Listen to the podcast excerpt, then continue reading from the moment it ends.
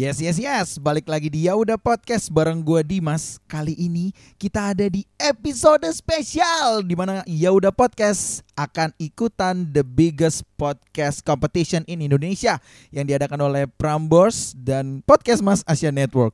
Luar biasa. Kalau gitu langsung.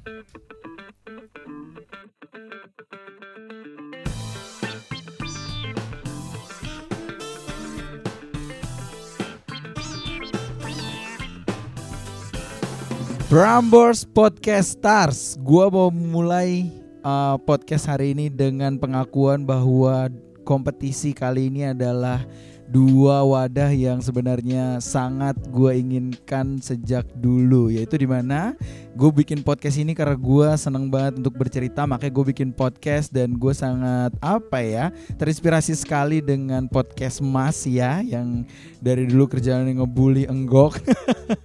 Dan juga Prambors di mana yang dari dulu gue pengen banget jadi penyiar tapi gue malu guys. Gue takut jadi kayak takut garing gitu. Jadi gue salut banget sama teman-teman penyiar yang sekarang sedang mengudara ya. Jadi luar biasa banget. Oke jadi untuk mengikuti kompetisi kali ini yang diadakan oleh Prambors dan juga podcast Mas Asia Network jadi gue akan ambil tema gue hari ini adalah push push push ya kan? Jadi kalau teman-teman semua udah tahu lah ya di masa saat ini kita diajak untuk terus mendorong push our limit ya kan? Pandemi di mana-mana Uh, ya, sekali lagi gua mengikuti banyak hal ini juga bagaimana suatu bentuk gua mempush diri gua untuk bisa menjadi orang yang lebih baik. Ah, langsung saja kita mulai. Ya, sebenarnya udah mulai juga sih dari tadi. Oke, jadi gua akan mulai momen-momen push gue itu di mana gue dituntut untuk uh, mendorong atau apa ya melewati batas yang mungkin dulu nggak pernah gue sadari bahwa gue bisa melewati hal seperti itu. Jadi waktu itu di tahun 2017 gue inget banget di bulan Mei. Di mana harusnya bulan itu menjadi bulan yang happy banget buat gue Karena bulan itu adalah bulan ulang tahun gue Waktu itu nyokap terkena kasus hukum Dan akhirnya nyokap harus ditahan. Wah ya kan gue harus membahas lagi hal ini Tapi gak apa-apa. Gue pengen sharing ke teman-teman bahwa saat nyokap masuk ke dalam dan gue uh, harus mengurus uh, segala sesuatunya. Di situlah momen di mana dalam jentikan jari Thanos ya kan seakan-akan gue harus berubah menjadi tulang punggung keluarga. Ya bagaimana ya? Uh, gue dididik menjadi seorang anak yang dari dulu tuh menjadi seorang raja gitu kata nyokap gue. Jadi gue nggak terbiasa tuh untuk untuk kerja dan lain sebagainya. Dan di momen itulah gue harus menjadi seseorang yang ya ya gimana pun caranya lo harus bisa melewati hari itu.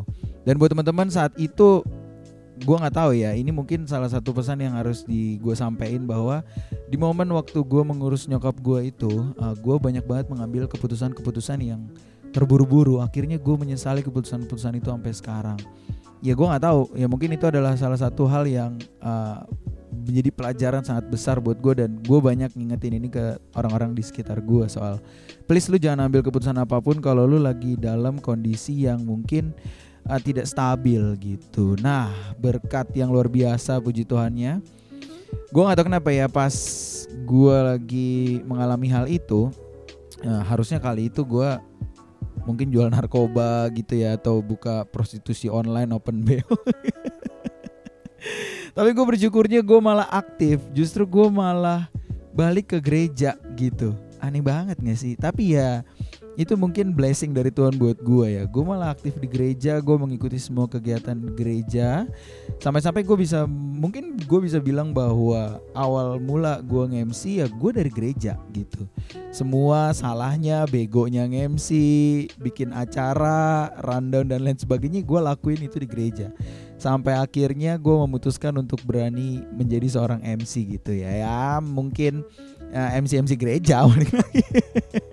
Gue belum berani untuk waktu itu gue belum berani untuk memutuskan untuk oke okay, gue akan go public untuk ke gereja gitu. Nah di situ akhirnya ada sebuah acara yang cukup besar. Ini acara gereja-gereja Katolik setanggerang Tangerang Selatan kabupaten kota gitulah. Pokoknya kumpul semua di acara gede ini. Banyak banget yang ikut mungkin 500 sampai 700 orang gue lupa. Nah di situ gue tadinya hampir gue menjadi seorang ketua acara di saat momen di mana gue lagi sibuk mengurus nyokap gue gitu. Kan gue aneh ya ini gimana sih Tuhan? Gue disuruh ngurus nyokap tapi gue dikasih kepercayaan juga untuk mengurus sebuah acara gitu.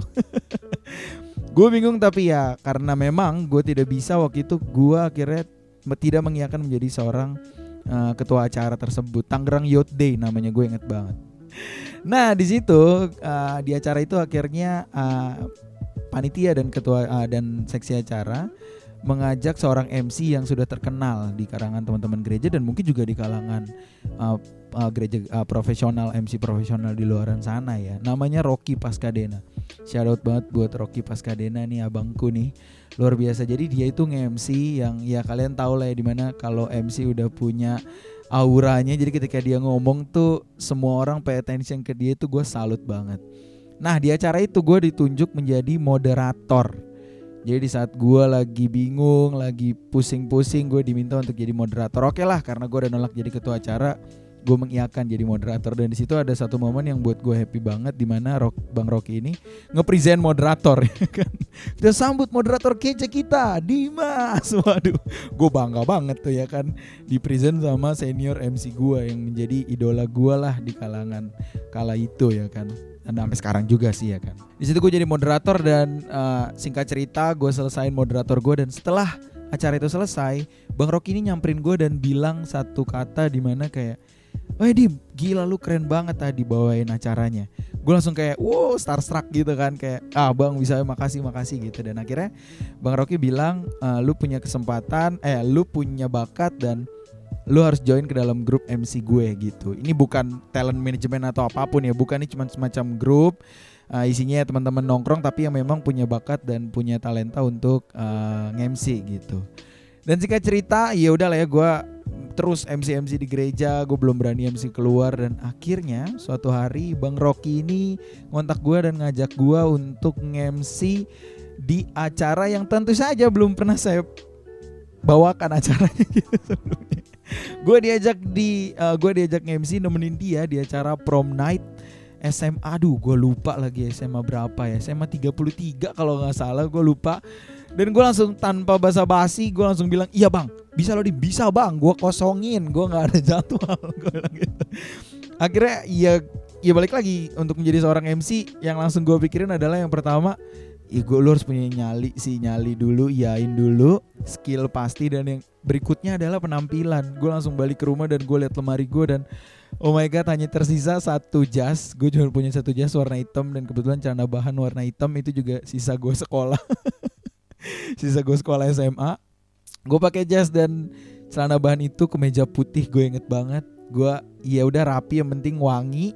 Gue langsung datang dan gue akhirnya untuk pertama kali secara profesional membawakan uh, prom night sebuah sekolah. Gue kebayang ya kalau kali itu gue busuk banget bawa ini gimana tuh prom night acara itu ya kan. Dan ya di situ bang Rocky cuma bilang wah thank you banget tim lo keren. Tapi untuk berikutnya gue nggak bisa tanggung lu akan dipanggil lagi atau enggak karena yang pertama gue hanya kasih lu first impression.